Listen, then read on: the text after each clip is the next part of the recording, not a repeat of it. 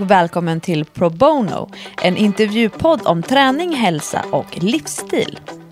Pro Bono presenteras av träningsappen Majst, en app med 90 färdiga träningsprogram för hemmaträning, styrka, löpning, längdskidåkning, cykling och simning. Majst-appen är gratis att ladda ner, flera program ingår gratis, ett så kallat free-konto och premium där 90 olika program finns kostar 139 kronor per månad, 299 kronor för tre månader och 995 kronor för ett helt år. Det är ingen bindningstid och ingen ingen uppsägningstid. Du laddar ner Majst i App Store och Google Play och reggar ett konto med mail, Facebook eller Google. Sedan är du redo att köra igång.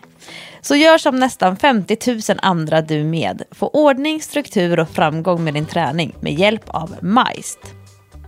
Idag är det ett lite mer vintrigt avsnitt av Pro Bono. Inte med fokus på julen, utan en riktig vinteridrottare. Dagens gäst har vunnit allt från tre VM-guld, två VM-silver och fyra VM-brons till 13 individuella världscupsvinster och dessutom tilldelats både Svenska Dagbladets guldmedalj, det som kallas för bragdguldet, utsätts till årets kvinnliga idrottare på Idrottsgalan 2010 och fick under samma gala även Jerringpriset 2009 med hela 67,6 procent av rösterna. Jerringpriset är en utmärkelse som svenska folket röstar fram och anses av många vara ett pris som visar hur populär en idrottare är.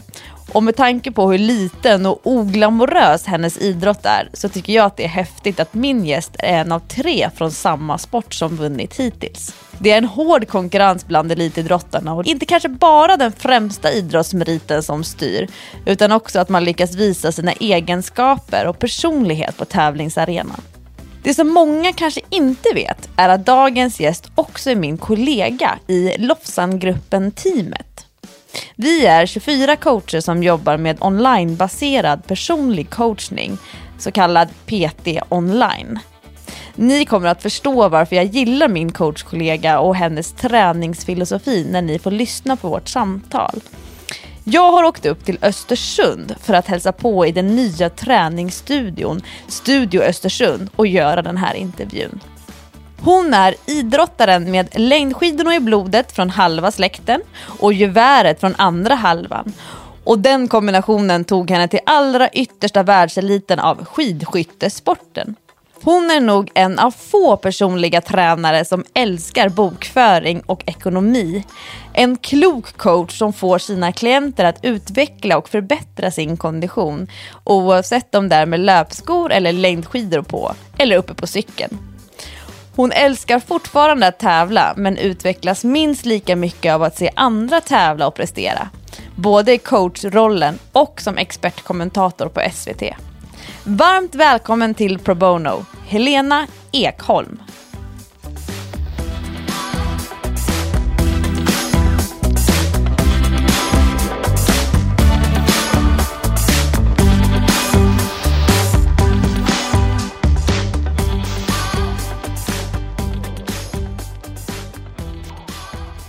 Varmt välkommen till Pro Bono, Helena Ekholm. Tack så mycket. Och till skillnad från väldigt många andra avsnitt av Pro Bono eh, så är vi inte hemma hos mig när vi spelar in det här. Berätta. Nej, vi är ju, du har ju fått komma upp till Östersund, ja. upp till vintern. Så vi är i Studio Östersund där jag arbetar arbetar med? Personlig träning. Ja. Mm. Det är första gången som jag är här i, i ert nya gym. Jag har ju varit i det, det, som vi kallar för det gamla gymmet. Men det här känns, det är ju helt sprojlans. Ja, men vi har ju varit här bara i lite drygt en månad. Så det är väldigt nytt och fräscht. Mm. Berätta, vad är det ni jobbar med här, alltså i den här studion? Ja, men vi har personlig träning. Eh, vi har eh, träning i små grupper träningspass i lite större grupper men ändå ganska små, inte mer än tio personer. Vi har eh, massage och lite andra sådana behandlingar. Så lite allt möjligt. Och resan från eh, ja, väldigt framgångsrik i en, i en, liten sport men väldigt mycket framgång till att eh, jobba som PT idag. Den ska vi prata om i det här avsnittet av Pro Bono. Men eh, först till att börja med, går det att sammanfatta din elit idrottskarriär på något sätt. Det känns som att du har rönt så många framgångar, många medaljer internationellt men du har ju också fått den här folkliga uppmärksamheten när du har fått dina eh, priser, utmärkelser. Berätta. Det är väl svårt att sammanfatta, men jag hörde någon sammanfattning här i vintras som sa att eh, karriären brann eh, kort men intensivt. Och det är väl lite så, jag hade en ganska kort karriär jämfört med alltså många andra som håller på med den typen av idrott. Jag la ju av, jag var 27 år. Och då brukar de flesta börja pika och hålla på en bra bit över 30. Men jag kände att nej, jag är färdig nu. Men eh, ah, det börjar bli så länge sedan. Det är sju år sedan jag la av. Så det, det känns som ett annat liv. Berätta om det livet, det andra livet, det som var. Ja, men helt annorlunda mot det jag lever nu. Alltså nu bor jag med en man och två barn. Och, ja, alla som har barn vet ju att det, det, är de som sätter agendan för livet väldigt mycket. Men då levde man ett väldigt egoistiskt liv. Det var fokus på mig. Att jag skulle få till min träning, min mat, min sömn. Inte bli sjuk. Innan jul så ringde man ju alltid hem och kollade. Är det någon som är sjuk? Ja. Då vill man inte komma hem eller? Då vill man inte komma hem. För det är mitt i en viktig träningsperiod där, mitt i säsongen och sådär. Vi firade aldrig jul med min mans eh, släkt under den tiden för att hans syskon hade småbarn. Utan vi var bara hemma hos min familj där det inte fanns några småbarn. För de där bakteriehärdarna ville man undvika. Så det är stor skillnad mot nu och just att dagarna gick ut väldigt mycket på att träna och däremellan återhämta sig. Men hur mycket krävs det för att tillhöra världseliten i skidskytte? Eller framförallt då när du var, när du var världselit. Alltså hur, hur stor dedikering, förutom då det här sociala begränsningen som jag förstår. Mm. Men hur, hur mycket träning och eh, dedikering krävs det? Ja, men väldigt mycket. Alltså det är ju ett liv, du lever ju dygnet runt med det. Det är inte bara att du går till jobbet och sen gör din träning och sen går du hem och sen lever du hur du vill. Utan det är ju verkligen en hel livsstil. Ja, men träningsmässigt så tränar man ju två pass om dagen, nästan alla dagar. Hur långt är ett, ett pass då? Ofta mellan två och tre timmar. Eh, alltså ren fysträning låg på ungefär mellan 20 och 30 timmar i veckan. Och då tillkom skytteträning på det. Och en vilodag i veckan. Men vilken väg in i skidskyttet hade du? Var det via vapnet eller via skidåkningen? Faktiskt både och. Eh, jag har åkt skidor sedan jag var barn. Alltså väldigt liten. Jag har min första medalj från när jag var fyra år. Åkte jag min första skidtävling. Och det är mammas familj. Där man åkte skidor. Det var inte så många, man behövde inte tävla, men man åkte skidor i den familjen. Så det har jag alltid gjort. Och i pappas familj var det skyttar istället. Så jag har även liksom tävlat i luftgevär sedan jag var nio år. Eh, och skjuter det. Och Ja, men sen när jag var 14 så var det någon som sa, men ska du inte testa skidskytte? Det var precis då Magdalena Forsberg också började bli som bäst. Så då bara, ja, kan vi testa det? Och ja, sen var jag fast. Det visade sig att du var ganska duktig på det också. Nej, jag var inte det.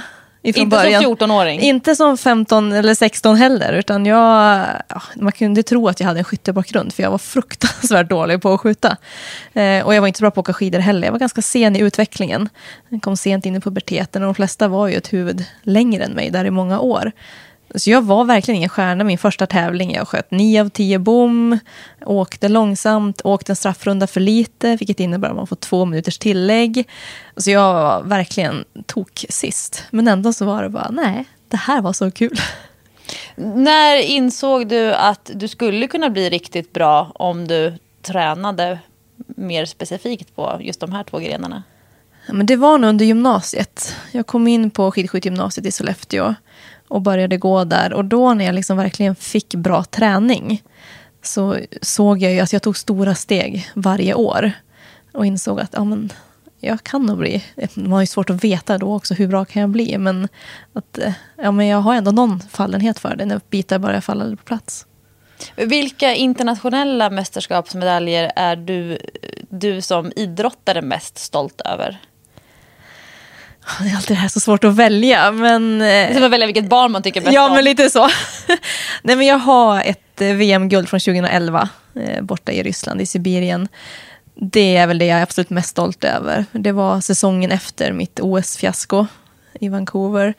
Eh, och liksom kände, var lite revanschen för mig själv. Att komma dit och få bevisa att jag kan lyckas på stora mästerskap. Det var en engångsföreteelse på OS. Så det var, jag kom dit med stora förväntningar på mig själv. Och eh, vaknar upp en dag och ska tävla och det är storm ute, alltså snöstorm, det är 15 grader kallt. Det är liksom alla förutsättningar man inte vill ha. Och jag kände bara, det är idag. Det är idag det kommer hända. Och det, det är den bästa tävlingen jag någonsin gjort. Alla andra tyckte att det var svårt och du tänkte så här, nu har jag chansen. Ja men det var lite så. Det, jag bommade, jag träffade alla 20 skott den dagen. Och det var ingen, de flesta favoriter sköt så här 5, 6, 7 bom. Så det var en sån här dag när man inte skulle kunna träffa alla skott egentligen. Men jag, nej, det var min dag helt enkelt. Men när du säger eh, fiasko på OS, vad menar du då när du säger fiasko? Ja, det är väl mest tidningsrubrikerna som sa fiasko. jag vill väl inte använda det ordet själv egentligen, men det blev att man har hamnat där. Och, nej, men jag kom dit med stora medaljförhoppningar. Jag hade haft en jättebra säsong och allt fungerade jättebra. Men jag pallade inte pressen helt enkelt. Och det, det blev en tionde plats som bäst. Och det var jag absolut inte nöjd med. Jag älskar att titta på skidskytte på tv. Alltså mm. Det är en av, av få de här uthåll, av uthållighetsgrenarna som jag tycker är riktigt spännande. Och det är väl just det här spänningsmomentet vid skyttet som gör att det är så enormt många svenskar som faktiskt sätter sig vid tvn och tittar. Och du jobbar ju idag bland annat som expertkommentator för de stora skidskyttetävlingarna. Tycker du också att det är spännande att titta på skidskytte nu så här efterhand? Ja, det är sjukt spännande. Det är ju nog därför jag också fortfarande har så stort intresse för sporten. För att det är så spännande. Det är ingenting som är avgjort från sista skottet är skjutit. Och jag kan ju titta på tävlingar från när jag var aktiv själv och bli nervös. Fast jag vet hur det går så är det bara, nej men gud, tänk om jag bommar. så, ja, jag tycker det är så spännande. men hur känns det? att komma in på arenan där med, alltså jag skulle nog kunna tänka mig att du har enormt hög puls och veta också att det är nu det gäller. Och sen, sen förstår jag liksom att det kan bli så att ett, man tar liksom ett andetag efteråt och bara, gud vad skönt. Och sen så ska man göra en ny runda och ut och åka och sen komma tillbaka och skjuta. Alltså är det ångest när du kommer in på skjutbanan, skjutvallen där? Eller är det förväntan? Vad, vad har liksom varit din övergripande känsla när du ska ta upp geväret till axeln? Min övergripande känsla har varit ganska mycket lugn. Att jag har känt mig trygg i skjutmomentet eh, större delen av karriären. Framförallt i det stående skyttet som var min, det var min starka sida. Och där var de flesta kanske hellre lite nervösa. Det var, ofta, det var ju där, det, det avgörs ju alltid i stående. Det är ju sista skjutningen. Men jag har alltid känt mig lugn där och känt att det här, jag, har ett, jag har ett mentalt övertag över många andra. För att jag vet att jag är bra på att skjuta stående och jag vet att de vet att jag är det.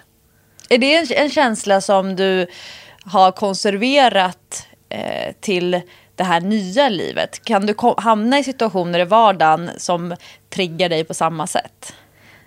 Inte riktigt. Alltså, den känslan var någonting speciellt.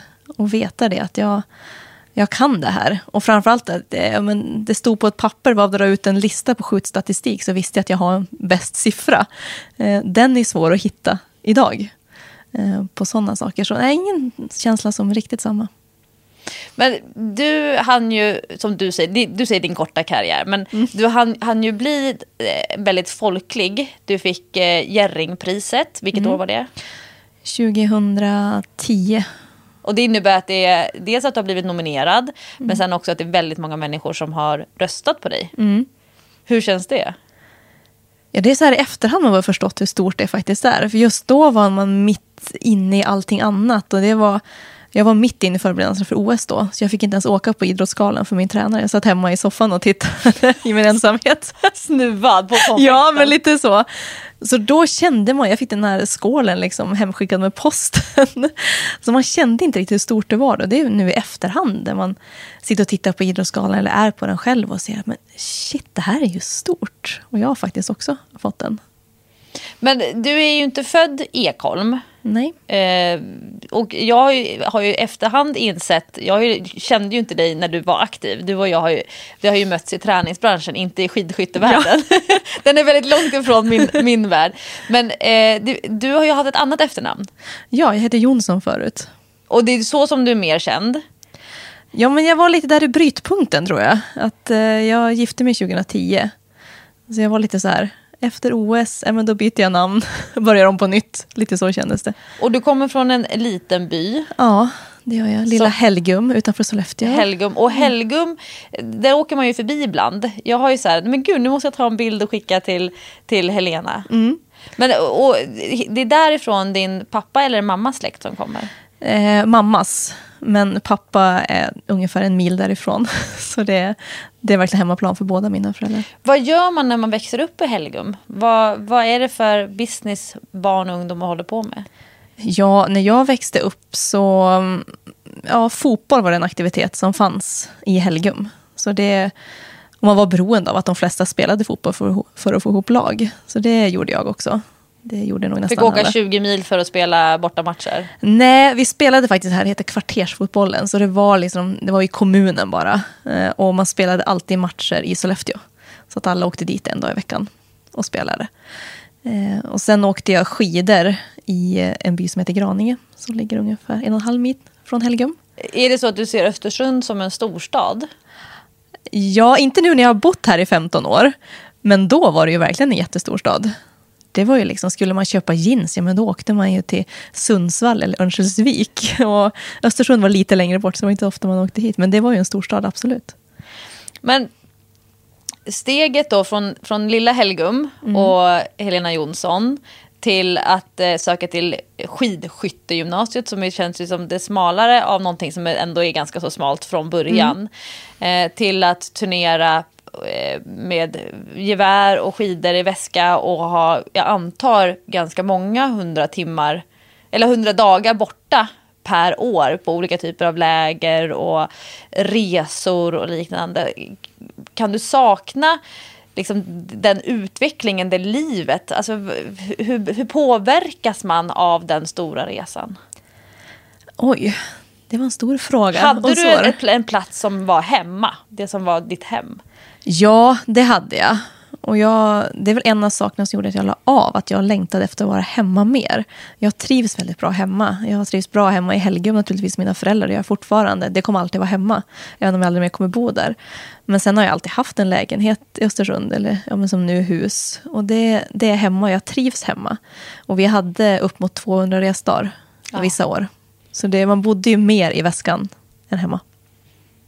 Men steget då, eh, om, om man tänker sig att det är någon form av eh, trestegsraket. För att från att vara elitidrottare och ha det här inrutade eh, elitidrottarlivet som, eh, som många av er vittnar om. Att det är, det är en särskild livsstil som man väljer. Och det man väljer det innebär också att man väljer bort massa andra saker. Till att 27 år gammal bestämma dig för att nu är du klar. Det var liksom var det en bara känsla som du vaknade med på morgonen. Den växte fram under ett års tid ungefär. Skulle jag, säga. jag kände efter VM 2011 när jag hade uppnått någon mål och fått bevisa för mig själv att ja, jag kan det här fortfarande. Eh, så visste jag att det låg ett VM ett år senare som jag väldigt gärna ville åka. Det var i Ruhpolding i Tyskland och där vi tränade väldigt mycket där nere, för vår tränare bodde där. Så det var liksom som ett andra hem. Så jag visste men det VMet ska jag åka. Men sen kände jag bara när folk började prata om OS 2014, mm, tveksam. Och sen växte den där känslan fram under sommaren, hösten och jag kände mer och mer att nej, det här är nog mitt, mitt sista år. Men du tränade fortfarande lika dedikerat samtidigt som du hade de tankebanorna. Ja, det hade jag. Jag ville ändå köra verkligen ända in i kaklet och känna att jag har gjort precis allt när jag lägger av. Och hamnade med räkenskaper som ekonom. Ja, Pluggade du under tiden så att du hade en, en, en utbildning eller tog du tag i det som 27-åring? nej, jag hade pluggat under tiden som jag körde skidskytte. Så jag hade ekonomiexamen när jag la av. Och då började jag jobba på redovisnings och revisionsbyrå. Satt där i några år. Var det en dröm i sig? Ja, just då var det det. Alltså jag, ja, men jag gillar fortfarande, jag är en av få egenföretag som faktiskt gillar bokföringen. Jag tycker det är jättekul att sitta Du och jag där. börjar prata mer om det. Jag sitta och få ordning i kaos. Liksom. Ja, jag tycker det är helt underbart. Så jag gillade det jobbet och det var ett väldigt skönt bryt efter karriären att få verkligen kliva ur idrottsrollen. Och göra något helt annat, sitta på kontor 8 till 5 och bara ja, göra det jag skulle där. Gå hem från jobbet och sen var jag ledig. Men det var inte särskilt många år som du var där, för sen tog du nästa steg. Och det var in i träningsbranschen. Ja, det var det. Eh, så jag fick mitt andra barn fyra år efter att jag la av. Eh, och då kände jag när jag gick hem på mammaledighet att nej, jag visste inte vad jag skulle göra, men jag, jag kände bara att jag kommer inte tillbaka hit. Eh, men jag, då hade jag ingen aning om vad det var jag egentligen längtade efter. Jag tänkte att det kanske var mer, alltså fortsätta ekonomibanan, men kanske på ett privat företag istället för att sitta på en byrå. Eh, men sen växte det fram under den mammaledigheten att man längtar tillbaka lite till träningen i någon annan form. Och satt och googlade runt och så hittade jag den här utbildningen till personlig tränare med inriktning mot konditionsidrott. Som jag då kände att det här, det är det jag vill gå. Berätta om den utbildningen. Eh, ja, men det är ju konditionsidrott, heter ju företaget som har den. Och det är ju det är fokuserat på just uthållighetsidrott. Det är cykling, mycket löpning, eh, skidåkning, cykel eh, och lite triathlon. Så det är ja, men mycket fokus på det. Jättemycket praktiskt. Hade mycket tid på Bosön i Stockholm som ju är ett underbart ställe att vara på. Hade du varit där tidigare fast som skidskytteåkare? Ja, det hade jag varit. Så det var, det var också som att lite komma hem och känna Ja, sig trygg där. Klappa lite på väggarna. Men eh, du är ju en av få träningsprofiler som har just den här inriktningen. Både eh, löpning och framförallt då konditionsdelen av löpning om man tänker att det finns någon form av sprintdel också. Men också längdskidåkning. Det är ju få som jobbar så specifikt med coachning både för grupper och, och privata klienter på det sättet som du gör. Eh, vad, hur tror du att det kommer sig att det, att, det, att det är så få som har den inriktningen? Är det att det finns en för liten marknad eller är det tvärtom att man inte har upptäckt potentialen att man faktiskt kan coacha motionärer till att kunna även prestera riktigt bra i längdskidåkningsspåret?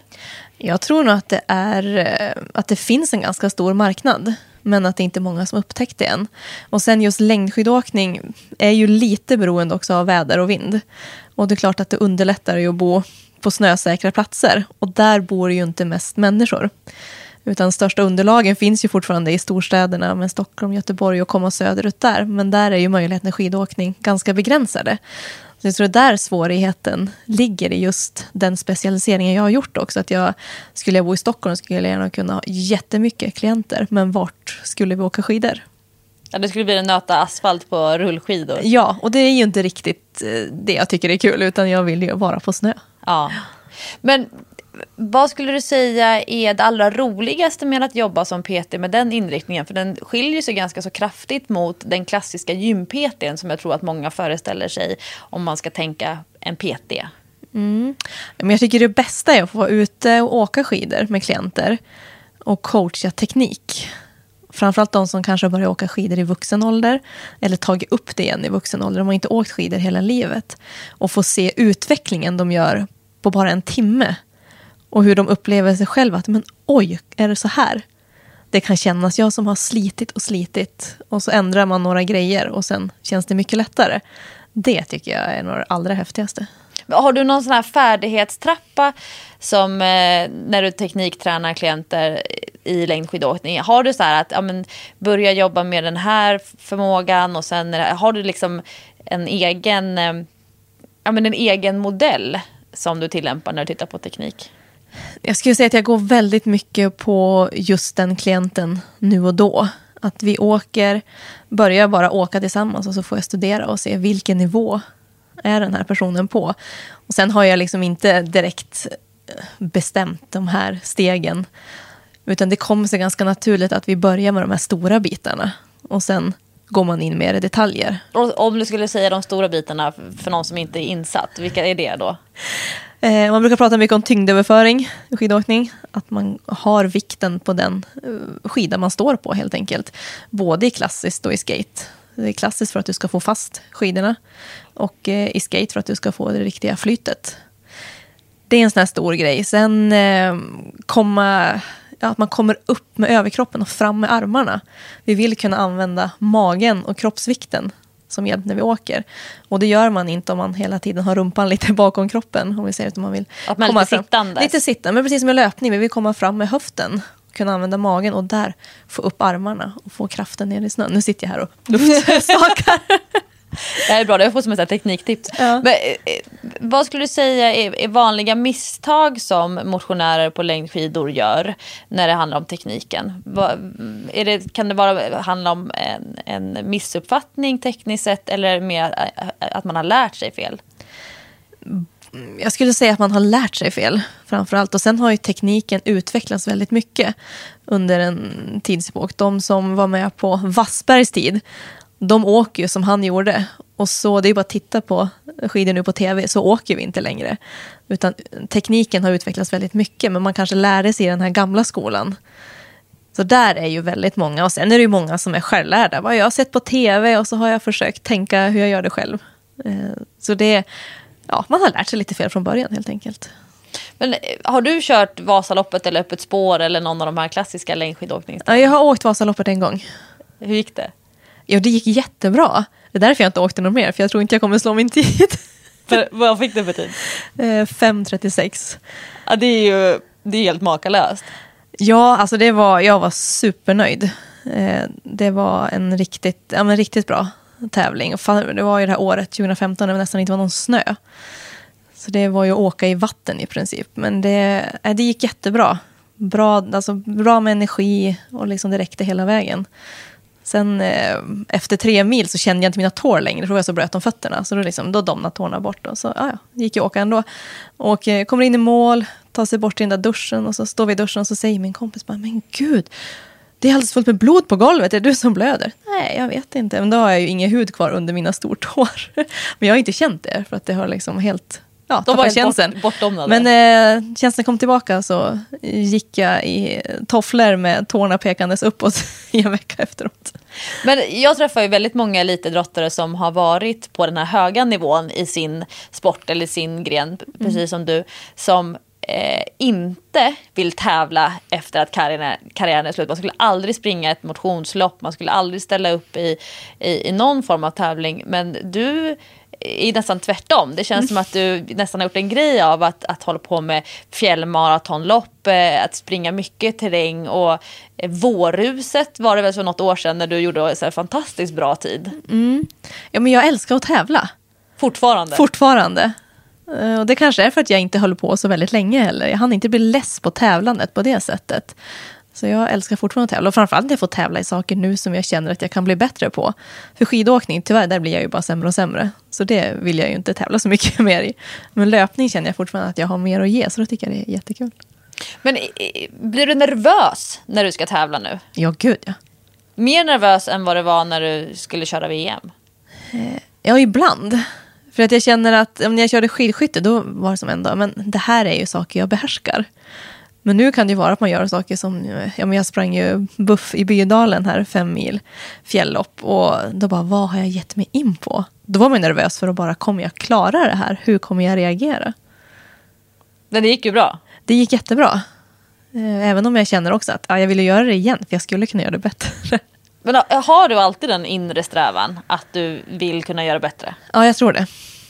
Du som söker talang och potential. Ja, älskar att utvecklas och liksom känna det där och, och hitta vad skulle jag kunna göra bättre. Nej, men som just fjälllöpningen vet jag jag skulle kunna ta jättemycket tid om jag blev bättre på att springa utför. Och det är ju också, det är ingen... Du har väl sprungit antagligen väldigt mycket upp för när du gjorde barmarksträningen för skidåkningen. Ja, men jag har gjort väldigt mycket både rullskidor och löpning uppför och så har man fått skjuts ner. Ja. För att det ska vara så kort vila som möjligt. Lökigt. ja.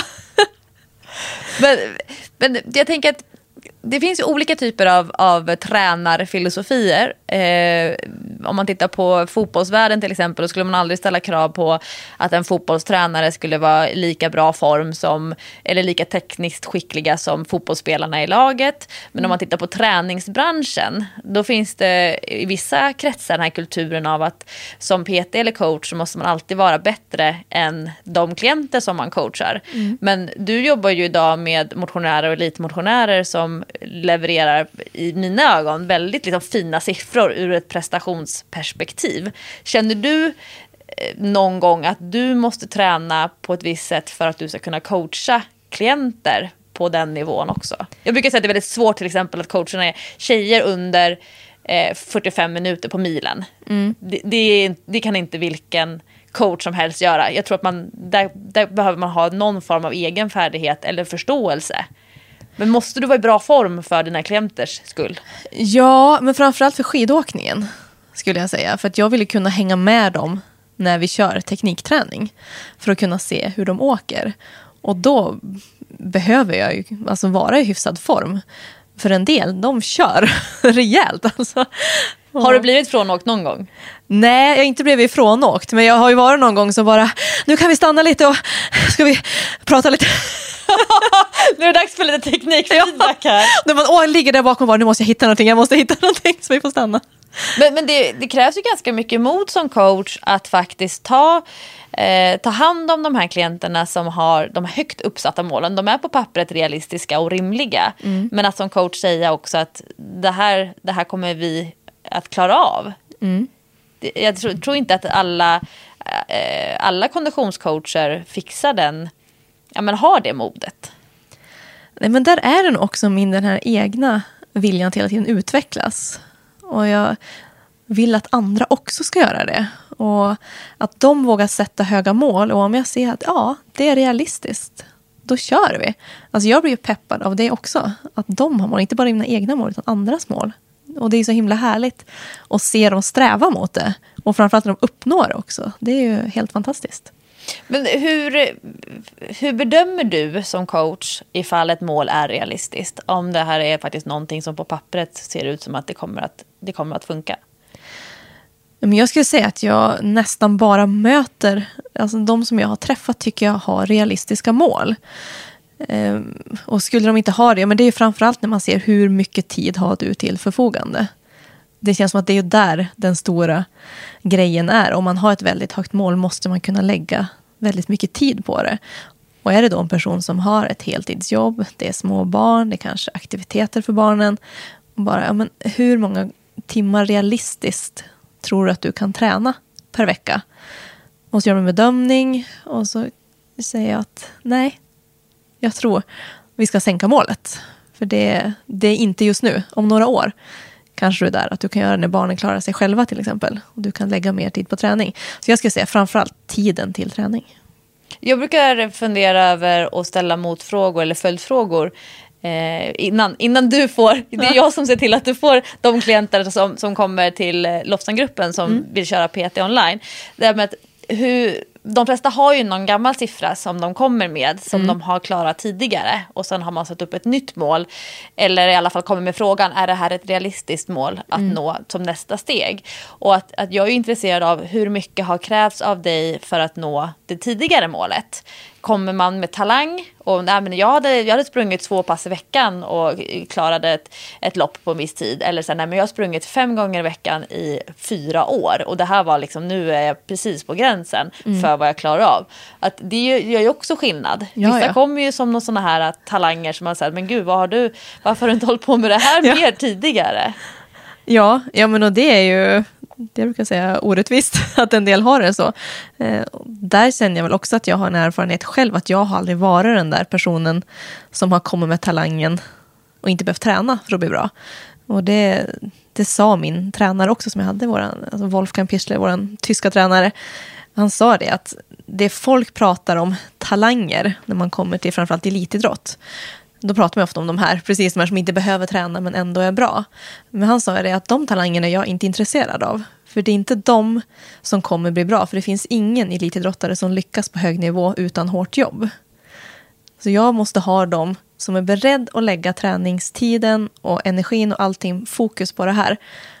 Och att de utvecklas, att kroppen svarar på det. Det är för mig en talang, att kroppen svarar på träningen man gör. Och eh, det är någonting som du själv har anammat i din egen tränarfilosofi? Ja, men jag tycker det. Att det, det har jag med mig hela tiden. Att hårt jobb är ändå det viktigaste om du sätter ett högt mål. Och då måste du ha tid för att kunna lägga jobbet på det också. Vilka fler delar har du liksom filosofiskt kommit fram till i din coach under de här åren som du har som du har coachat så pass många klienter som du har gjort och gjort alla de här timmarna på, mm. på gymgolvet här i Östersund? Ja, att folk ofta inte gör så mycket som de har tänkt från början. Det kommer försvinna i sjukdomar, i jobbresor, i vab. Man har en ambition om att träna fyra gånger i veckan. Men i själva verket så kanske snittet hamnar på två eller tre. Att man all, det har jag alltid med mig. Att ja, du säger det, men...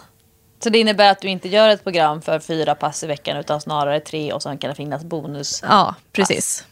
Säger en person att ja, men jag vill träna fyra gånger i veckan. Ja, men då tycker jag vi. Och så får man höra lite mer. Hur ligger egentligen livet runt dig? Att, ja, men då tycker jag vi lägger tre. Och så har du ett bonuspass de veckor det finns tid.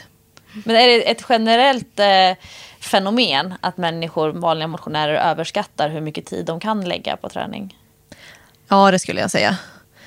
Alltså, kanske inte bara hur mycket tid de kan lägga, men hur mycket tid de har möjlighet att lägga när livet pockar på. Att de har inte tagit höjd för att det sker de här sakerna som alltid sker. Framförallt när man har familj. Att det är barn och det måste pusslas hit och dit och det dyker upp saker. Man Men det är har den hårda eller mjuka coachen då? Nej, men jag är ganska mjuk, skulle jag säga. Du skickar inte ett meddelande och skriver nu får du faktiskt prioritera här. Nej, det gör jag inte. Det skulle vara skillnad om det var en elitidrottare. För då är det liksom, ja, men då är det träningen. Det är det här som gäller. Men när det handlar, ofta handlar det ändå om personer som, ja men jag vill komma igång med träningen, röra på mig tre gånger i veckan för att orka med vardagen. Och då, nej då vill jag inte vara den här som bara, nej men nu måste du köra. Men du har ju fortfarande ett visst engagemang i eh, skidskytteförbundet. Eller? Nej, jag har haft, har jag har haft. suttit i styrelsen där. Ja. Men när jag började jobba som expert så fick jag inte sitta kvar. Nej! Då blev det jävsituation. Man får inte sitta på dubbla stolar Nej. där. Men eh, fi- finns det en längtan hos dig att på sikt komma tillbaka i någon form av tränarroll för svensk skidskytte? Har du funderat i de banorna? Jag har funderat eh, och just nu känns det inte alls aktuellt. Just för att jag la av för att inte behöva resa. Och där är det mycket resor och tid borta. Även om man skulle coacha något av lagen som är på en lite lägre nivå. Så även om man kanske reser inom Sverige så är det tid borta på läger och tävlingar. Och det är jag inte beredd att lägga just nu. eh, Med barn och sådär. Jag, så jag har ingen önskan eller liksom dröm om det just nu. Men vem vet vad som händer i framtiden. Skulle du kunna tänka dig att bli tränare i någon annan idrott när dina barn blir lite äldre och börjar idrotta mer organiserat? Ja, men det skulle jag absolut kunna göra. Ehm, ja, det tror jag. Vilka idrotter skulle du vilja att dina barn tyckte om? Alltså jag skulle ju vilja att de tyckte om skidskytte och börja med det. Å ena sidan för att jag älskar sporten själv och min man har ju också hållit på med det. Så det ligger oss ju väldigt varmt om hjärtat och barnen är ju... De kommer inte behöva tjata om att få nya Nej, där. nej men precis, och de är ju väldigt inne i det redan nu. Ja, men vår dotter sa ju för några år sedan, hon kollade på, då var det längdtävling på tvn. Och så ropade hon bara, mamma de har glömt geväret. Det är normen. Ja, så det är liksom... Det härligt. Ja, hon sa i vintras också, mamma när man åker längdskidor, visst är det som träning för skidskytte? Så det är liksom i våra familj är skidskytte normen. Längdåkning är inte det på det sättet. Så jag skulle vilja att de är på det för att vi älskar det. Men eh, samtidigt så vill jag inte att de ska behöva ha den pressen. Jag kan tänka, ja, men din mamma som var så bra och din pappa, båda två har ju varit så bra. Så vill jag inte att de utsätter dem för det på något vis. Så det är lite tudelat där, men de får gärna åka längdskidor eller... Ja, det spelar ingen roll vad de gör. Jag hoppas att de hittar någon idrott de tycker är kul. Men du är nog den eh, eh, person och ni som familj är nog den familj som jag har uppfattningen tillbringar flest timmar utomhus per vecka. Och då bor ni ändå långt norrut, vilket innebär att ni får ju vinter tidigare. Och ni får ju, alltså det här med mörker och att det är ändå lite kämpigare i Östersund jämfört med eh, södra delarna av Sverige. Är du en utomhusmänniska hela vägen in i, i ryggraden? Egentligen inte, för jag är väldigt frusen av mig. Eh, så jag har ju lite svårt för de här stunderna ute och sitta och gräva i snön. Liksom. Men jag gillar att vara ute och jag märker att mina barn mår bra av att vara ute. Och för oss är det ju en gudagåva när snön kommer. För helt plötsligt tycker barnen att det är jättekul att gå ut. Det är ju värsta i den här tiden, i oktober, när det är så här regnigt och inte alls mysigt. Men nu jublar de ju när det kommer snö och liksom får ut och leka i snön. Ja, för ni är ju inte bara i, runt omkring Östersund, utan ni har ju även ett hus längre bort. Mm, ja, men vi har en stuga i fjällen här i Bydalen. Så där spenderar vi mycket tid. Häromdagen så lade du ut en bild på att ni åkte i dromliften. Mm. Och jag fick nästan så lite illamående för att jag minns dromliften. Den, att jag sprungit där Ja. på, på Bydalens fjällmaraton och tänkte så här, åh fy, och, ja, okej, jag kan, kanske kan tänka mig att vara där igen om det är snö och man får skidor på, på, på fötterna. Ja, den minns man med skräckblandad förtjusning. Men ni håller på med utförsåkning som intresse? Ja, eh, jag tycker inte att det är så kul. För jag är både farträdd och höjdrädd, så jag trivs egentligen inte på utförsskidor. Men barnen älskar det.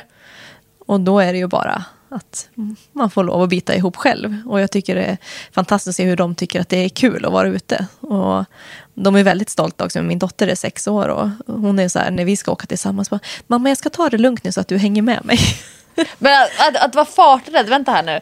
Alltså det, det, om det är någonting du har åkt så är det ju snabbt utför och på ett par jätteläskiga skidor. Att åka utför på längdskidor, alltså det är ju superläskigt när det bara sladdrar och slår i spåren. Ja, men jag är så här, jag har ju åkt på något ställe i Bydalen där det är en sån här transportled. Eh, och jag är ju nästan mer bekväm på längdskidor där än vad jag är på alpinskidor. Gud vad roligt. Så det är nog vad man är uppvuxen med mest. Ja, så du skulle nästan allra helst vilja ha längdskidor i slalombacke? Ja, och helst åka uppför om jag fick välja. Åh herregud. Det, det är så att man kommer sucka åt i liften när man säger, men vad är det där för Ja. tok?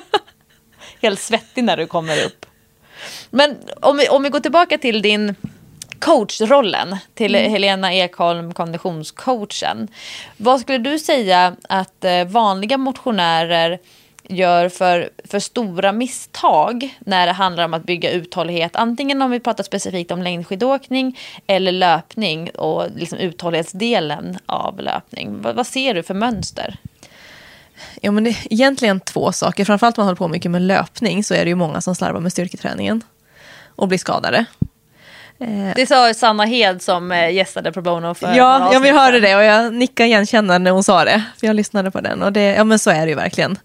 Att det slarvas där. Man vill springa och då gör man det helt enkelt. Och sen tycker jag både löpning och skidåkning gör ju många här att de fastnar i det här det var, ja, mellanmjölkstempot. Eller gubbtempo. Som, Gubbtempo? Ja, som vi brukar kalla det. Att Med glimten i ögat. Ja, men med glimten i ögat. Det är ju, Det är ja, men- bekvämt. Ja, men det är bekvämt, men det är ändå lite för fort för att du ska orka hålla på länge. Eh, ja, men det är ja, men mitt emellan. det. Ja, det är mellanmjölk. Det är inte hårt och det är inte lugnt. Jag skulle vilja att man kanske delar lite mer och kunna köra riktigt hårda intervaller när du ligger på en överfart. Sen kanske ha något sånt där mellanmjölksprakt. men även de här pass, lugna passen som är lite längre och mer njutning också. Ehm, för att ut, om man vill utvecklas mer, ska man bara ut och köra för att man tycker att det är skönt, ja men gör det. Men vill du ha utveckling så tror jag att man behöver ja, fokusera på lite olika saker på olika pass. Mm.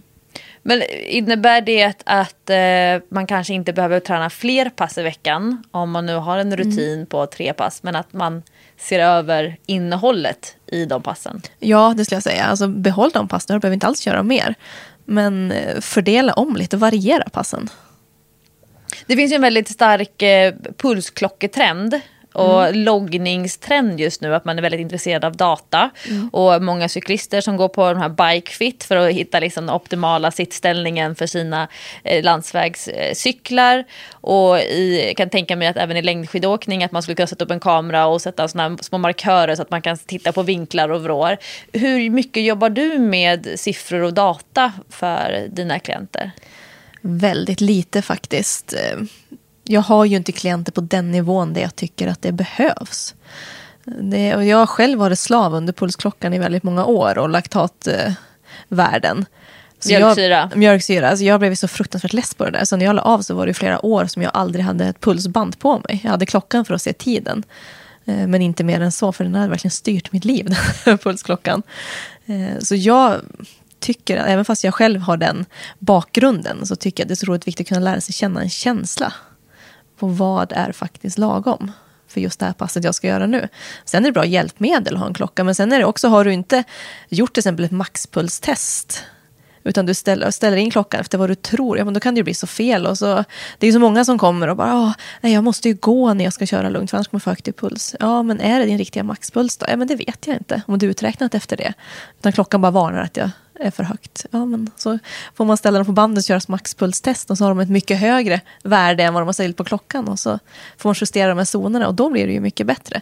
Så det är där också många går fel, att man är så inne i tekniken men man har inte riktigt bakgrunden till varför ska jag göra olika saker och hur ska jag få det här att kunna använda mig av det vettigt. Jag möter ofta motionärer som, som, som du säger, man är slav under pulsklockan. Att man mm. är slav under siffrorna som, som berättar vilken pulszon man ligger i och varnar ifall det är för högt eller för lågt. Och eh, blandar ihop att man både tittar på hur många kalorier man har förbränt enligt klockan mm. och samtidigt så har man gjort en bedömning i fart. Har jag sprungit tillräckligt snabbt på mina intervaller och liknande. Hur, hur tänker du kring just den relationen till klockan? Är det en domare för hur bra passet har varit? Nej, det är det inte. Och det är väldigt mycket dagsform som avgör. Får jag upp pulsen högt? Jag kanske springer lika fort. Men ena dagen får jag upp pulsen tio slag högre än den andra. Och då är det ju dagsformen som har liksom avgjort det. Men jag har ändå, tiden säger ändå detsamma. Och då är ju pulsklockan ganska missvisande. Men jag tror både du och jag, vi är nog överens om och har ju, har ju båda erfarenhet eh, om just framförallt kvinnor som sätter upp de här uthållighetsmålen, de prestationsinriktade konditionsmålen. Mm. Eh, lite grann som ett, eh, ett, en strävan för att kunna, kunna gå ner i vikt. Att man tänker att om jag tränar så här mycket uthållighet då kommer jag bli lite smalare och man kanske redan är smal. Men mm. att man har eh, kroppsissues med nojor på olika delar av kroppen som man tänker ska förändras för att man blir uthålligare, man får upp sin syreupptagning och liknande. Har, har du egna erfarenheter av just den mixen, ihopblandningen av prestationsinriktade konditionsmål och eh, det här med hur kroppen ser ut och hur den formas av att hålla på länge och nöta. Jag kan inte säga att jag har liksom varit där själv. Utan det har liksom varit... När jag var aktiv så tränade jag aldrig för hur kroppen skulle se ut. Utan det var verkligen bara prestation. Sen har man kommit kanske lite mer och mer sen att ja, man vill gärna se bra ut också. det ska jag inte hymla med. Men jag möter ju många som liksom kommer till det där och att eh, ja, men de blandar ihop det lite grann och vet inte riktigt. Jag brukar säga att du måste bestämma vad är prio ett. Är det prestationen eller är det till exempel vikten? För vi kan inte kombinera att du ska prestera väldigt bra samtidigt som du ska gå ner i vikt. Vi måste ha lite olika fokus. Och där känner jag att det är många som måste tänka till lite grann. Eh, men att de sen ofta landar de här personerna i att nej, jag vill utvecklas. Och då får vikten komma, eller liksom, ja, omfördelningen av kroppen komma lite på köpet i så fall. Ibland känns det, känns det nästan som ett test. Att de eh, vill testa och se ifall vi tycker, vi som coacher tycker att de behöver gå ner i vikt. Så att de mm. lägger med det som ett mål och så ser så hur, hur, hur tycker de om det. Och, och då, som du säger, att om, om vi säger ja, men, vad är det, behöver du verkligen gå ner i vikt? De flesta behöver ju faktiskt inte göra det som är på den här uthållighetsskalan. Nej men så är det. Och de, ja, men det är så man lägger med det där. Ja, men gå ner några kilon vill ju de flesta göra. Och då lägger man med det. Men sen när det kommer till kritan så bryr de sig egentligen inte så mycket. Utan de vill hellre utvecklas i att få en bättre prestation, bli snabbare, uthålligare. Och då, jag tror det känns skönt för många när man liksom landar i det själv också. Att ja, men det är ju faktiskt det som är prio ett. Och att coachen, coachen säger det. Ja, precis. Mm. Men eh, jag och eh, Sanna Hed som ju också har den här uthållighetsprofilen men framförallt då på, eh, specifikt på löpning och jobbar mm. i Stockholms innerstad så hon har ju den ja. stora, stora kundgruppen.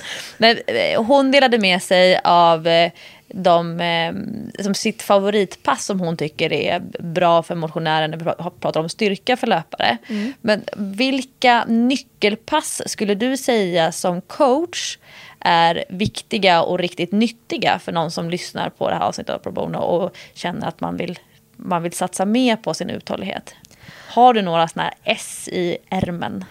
Men jag tycker att man ska inte krångla till det så mycket framför allt. Och skulle jag säga, har du tre pass i veckan som du ska träna, då skulle jag säga ett eh, styrketräning för att du ska hålla, helt enkelt. Eh, ett eh, intervallpass och det här kommer ju variera över tid. Ibland kanske man fokuserar på att köra backintervaller. Ibland på korta intervaller, ibland på långa. Och så ett tredje, ja, men lugnare pass som är längre. Ett ut, ja, för att förbättra uthålligheten helt enkelt. Jag skulle säga att har man de tre, då har man fått täckt in det allra mesta. Och att man då varierar intervallerna. Vilket är ditt favoritintervallpass om du får bestämma för löpning? Ditt eget. Ja, men jag gillar backintervaller. Alltså du är ju lite pervers. Ja, jag vet. Men den också, alltså just på skidor också, uppför har alltid varit min starka sida. Jag har varit ganska lätt i kroppen och liksom haft, ja, men jag har haft lätt att åka uppför. Så det, det liksom sitter, har nog präglat mig väldigt mycket. Att jag vet att jag är stark uppför och då gillar jag ju det också. Och sen tycker jag det är skönt. Du är som oss vanliga också, det här med att man, det man är bra på det vill man allra helst göra. Ja, absolut. Och sen tycker jag det är skönt just löpning, att det här om man springer på platten och kanske vanliga intervaller. Det här att du måste driva på hela tiden för att hålla uppe pulsen och farten. Springer du backe då är det mer att, ja men okej, tar jag i nu och springer uppåt då kommer pulsen gå upp, jag kommer få mjölksyra. Passet kommer liksom få sin effekt. Jag Ja, det behöver- räcker med att du tar dig upp. det räcker med att jag tar mig upp i princip. Och så vill man göra det så fort som möjligt för att det ska ta slut. För att du ska tävla också. Men har du något mantra i eh, dina backintervaller? Har du någonting som ligger och snurrar i hjärnan? Jag är stark. Jag är stark. Jag är stark, ja. Åh gud. Och jag tänker så här, eh, när man har en dålig dag, apropå just dagsform. Ja. När man har en dålig dag, då man tänker vad dålig jag är, vad dålig jag är, vad svag jag är. precis. Ja, men det kommer lätt, men då, man kan bara tänka en tanke i taget. Så då får man bestämma själv. Vad ska jag tänka på egentligen? Ja, jag är stark. Va, vad har du för teknikfokus när du springer i backe eller om du coachar en klient från sidan? Där, du, får, liksom, du får springa gratis för att du Mm. Ja. ska, du ska teknikcoacha i, i backlöpning. Vad är det du fokuserar på? Ja, men framförallt blicken uppåt. Eh, många vill ju inte se eländet de har framför sig, utan titta ner i backen. Vilket gör att tekniken blir sämre, blir svårare att andas, allting. Eh, men sen är det ju mycket med att hålla uppe hållningen och ändå driva fram höften så att man inte blir sittande med rumpan bakom kroppen.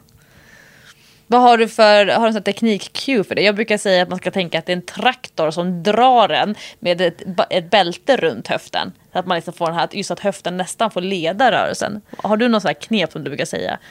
Nej, inget, eh, inget särskilt, men det är nog mer bara tänka... Ja, jag skulle säga, säga upp med höften istället för fram med höften. För när man säger fram, då är det en del som nästan börjar springa som Michael Johnson.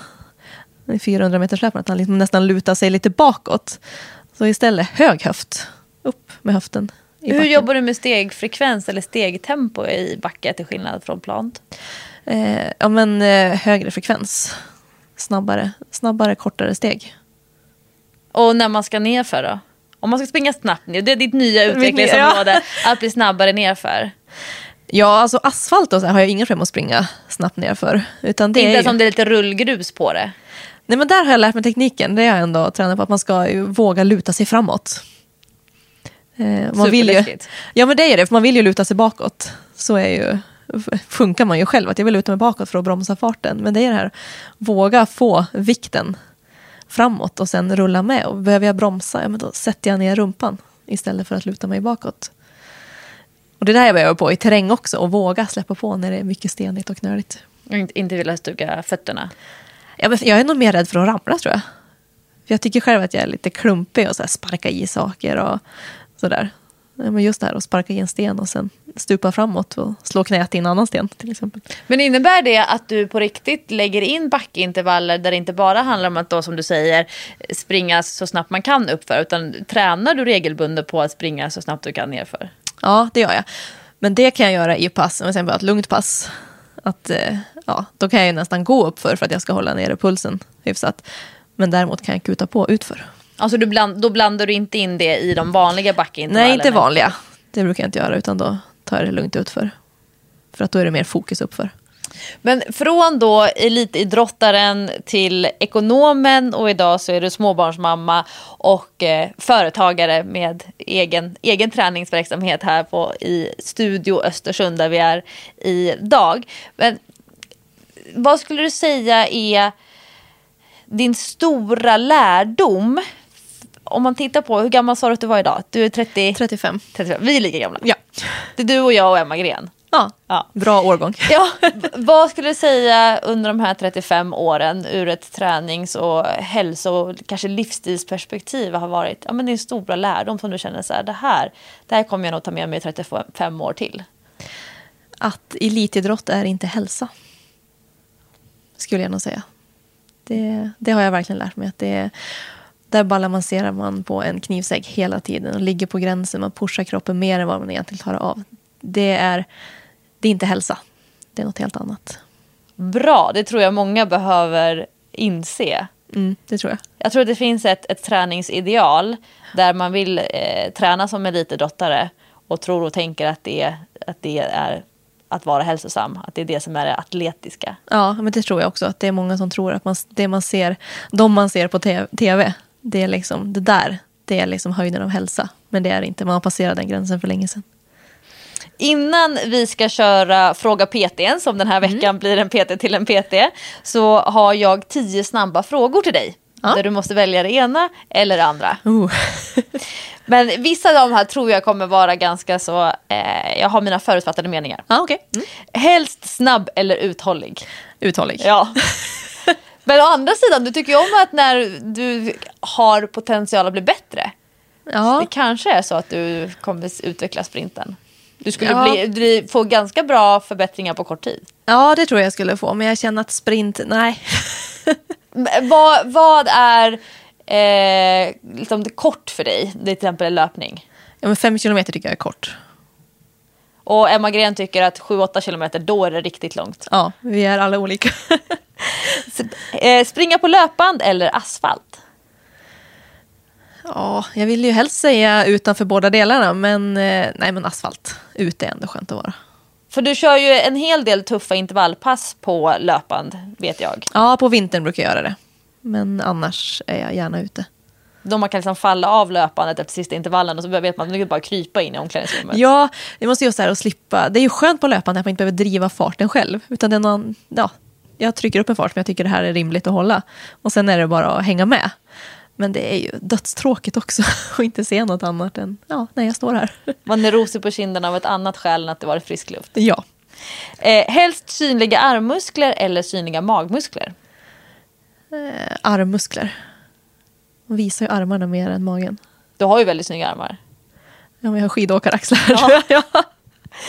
Eh, träna utomhus året om eller inomhus året om? Utomhus. Även i Östersund? Även i Östersund, ja. Gud, jag älskar det. Annars ska jag aldrig få åka skidor ju.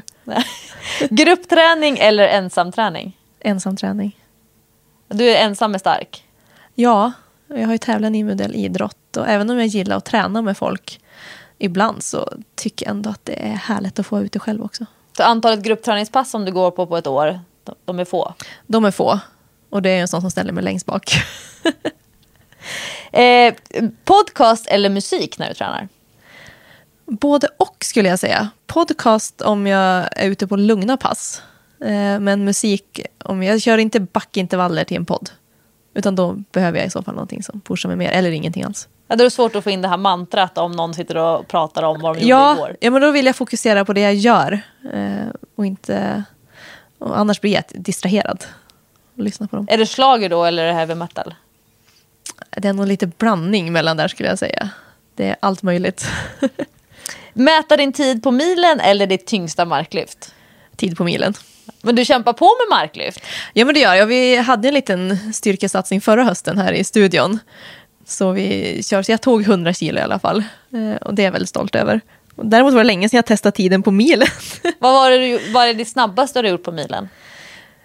Eh, men strax över 38. Ja, det är alltså. Men det var i fornstora dagar. ja, men du är nog inte långt därifrån ska du se. Nej, men jag hoppas att jag skulle kunna vara närheten av det i alla fall. Cykla eller gå som vardagsmotion? Gå. Går man mycket i Östersund generellt? Ja, men jag tror, eh, jag skulle säga det är nog fler som cyklar här faktiskt. Det är många som cyklar året om. Det är macho. Ja, men det är lite macho. Stockholmarna klagar när det liksom börjar bli lite, lite halt. Då är det så. Ja, här kan det bli lite upprörande. En insändare i tidningen när det har varit två decimeter snö på cykelbanan på morgonen. Träningsresultat från träning eller träningsresultat från mat? Från träning, skulle jag säga. Det är där man cashar in det, både, både du och andra, tänker du? Ja, om det är träningsresultat så känner jag största delen är där. Men där om vi går det här andra målet, att man vill eh, förändra kroppen till exempel, då är det ju mer maten. Skavsår eller håll? Ja, den där hörde jag ju förra veckan och tänkte vad skulle jag välja på den? Den är ju svår. Det är verkligen pest eller kolera. Får, får du håll någonsin? Ja, men det får jag ibland. Och det är ju fruktansvärt. Jag skulle nästan säga skavsår, för det kan jag ju tejpa och fixa. Håll är ju svårt att få bort. Ja, jag hatar ju att få håll. Ja. Och, jag har, och alla frågar mig, Lovisa varför får man håll för? Vad ska jag göra för att inte få håll? Och jag är så här, I don't know. Jag, jag är, I feel with you honey. Ja, nej jag vet inte heller. Det är helt ologiskt. Och jag förstår, jag har inget samband med när jag får det heller. Även om det inte är jätteofta nu för tiden. Så är det ändå, det kommer ju ibland bara. Men jag vet inte, varför kommer det just idag och inte igår? Och innan vi stänger av mickarna i, det här, i den här veckans avsnitt av Pro Bono så har vi Fråga PTn där du Helena Ekholm får ställa en fråga till mig. Och eh, vi är ju inte bara eh, branschkollegor, vi är också riktiga kollegor Ja. som vi båda två jobbar i Lofsangruppen. Men det känns det blir lite så här internt kollegiesamtal här som Sverige får lyssna på. Ja, men eftersom vi är lika gamla och inne i samma bransch och så, här, så skulle jag ju nyfiken på att se, veta vart du ser dig om 15 år. Oj. Ja, jag har ju varit i träningsbranschen i 15 år. Ja. Jag har ju ganska så kraftiga påtryckningar av att jag borde ge mig in i politiken. och jag tänker, nej gud jag har alldeles för mycket gammalt, gammalt skräp i garderoben för det. Eh, jag tar det som en komplimang. Ja. Eh, det, det kan jag säga. Eh, jag, jag tror faktiskt att jag någon gång kommer vara tillbaka i skolans värld. Spännande. Jag, jag vet inte när, jag vet inte på vilket sätt eller eh, hur eller var. Men jag, jag känner att jag gjorde några år som idrottslärare. Ja. Och, och jag, jag tyckte det var väldigt roligt. Eh, men jag kände eh, att jag ville vara någon annanstans. Precis som du kände när du satt där med din bokföring. Ja. Att det finns en längtan till någonting annat. Eh, men jag, jag tror att jag någon gång kommer komma tillbaka i skolans värld. Men, och det är väl här som jag tror att du också, när man, när man kommit över till den mörka sidan som egenföretagare, när man kan styra sitt eget schema, eh, man kan välja sina kollegor, välja sina kunder, eh, vara flexibel, ledig när det passar och jobba när det funkar. Så om det är någon värld som inte är så flexibel, då får man ju varken välja kollegor eller, eller barn eller arbetstider, så är det ju skolans värld. Ja. Eh, och det är väl precis som du sa där med att man, man väljer bort massa saker när man blir elitidrottare eller alltså i det livet. Och jag tänker att, att eh, jag där och då får värdera, alltså eh, vilka vad, vilka saker kan jag få? Jag tycker ju om att jobba ideellt.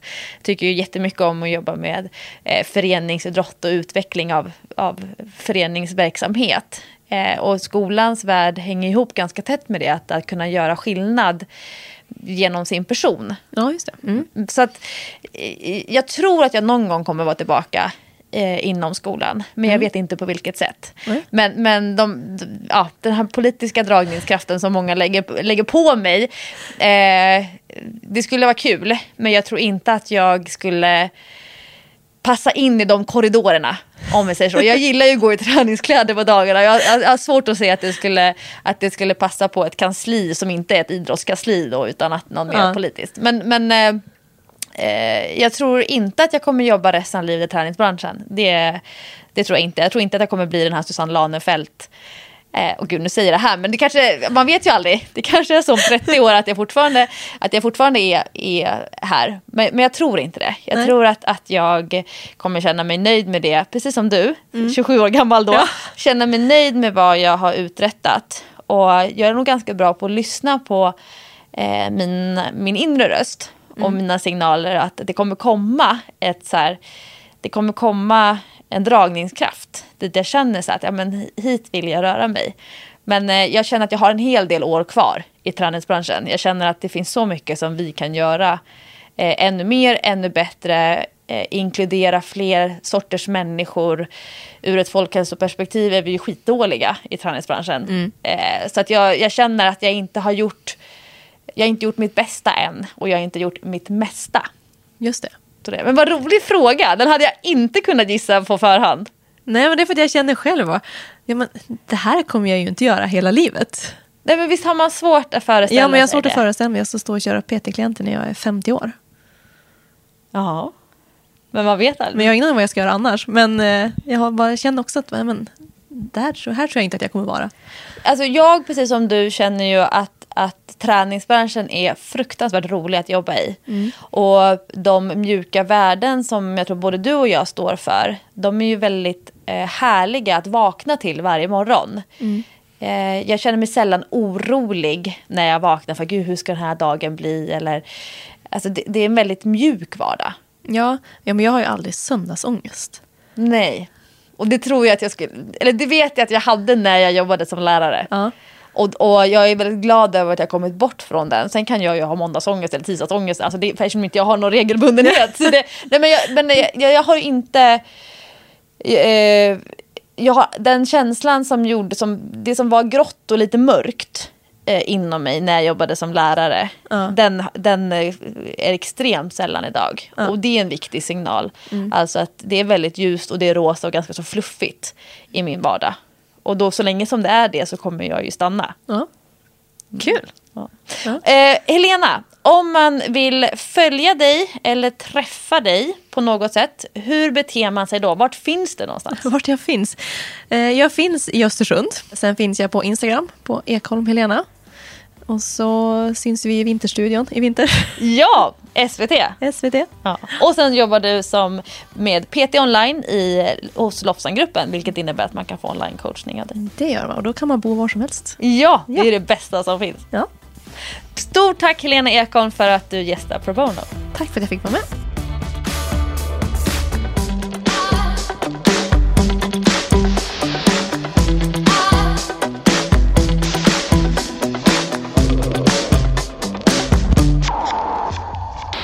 Pro Bono produceras av Sandström Group.